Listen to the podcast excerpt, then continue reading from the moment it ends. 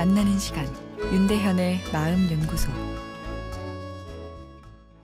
오늘은 망상에서 헤어나질 못해요라는 사연입니다.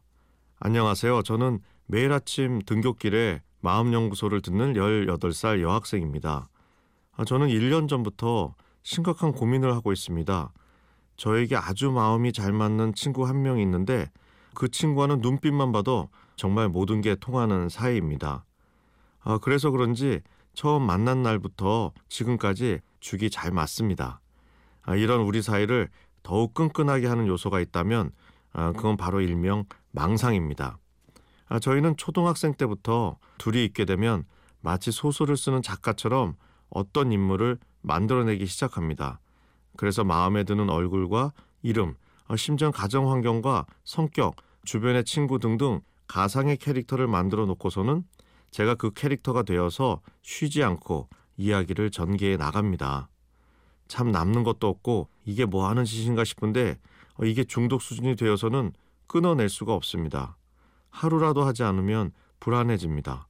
고등학교에 올라와서는 우리만의 시간을 갖자라고 생각해서 망상을 끊은 적도 있었는데 한 달을 채 못 버티고 폭주해버리고 말았습니다.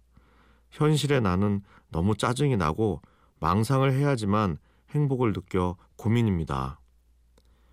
망상놀이라 처음 들어보는 용어인데요. 정확하게는 공상 내지는 환상놀이라 볼 수 있겠네요.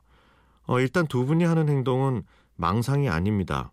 망상은 잘못된 생각이나 스토리를 실제로 믿는 거죠.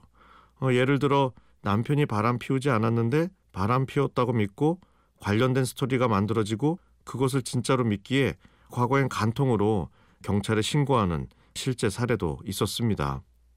아, 그러나 사연 주신 분은 자신이 만든 캐릭터와 스토리에 몰입은 하지만 가짜라는 것은 알기에 망상은 아닌 거죠. 아, 전 이 놀이에 대해 부정적이지만은 않은데요. 캐릭터와 스토리가 있는 공상을 글로 쓰면 소설이고 시각화하면 영화겠죠. 문화적 상상력이라고도 볼 수 있습니다. 앞으로 진로를 그쪽으로 잡아보시면 어떨까 하는 생각도 드네요. 단지 가공의 내용이 현실을 지나치게 덮게 되면 문제가 되겠죠. 현실 도피용으로 문화적 상상력을 쓰지 마시고 그 내용을 글로 적어 본다는 식으로 재능으로 발전시키면 어떨까 싶습니다.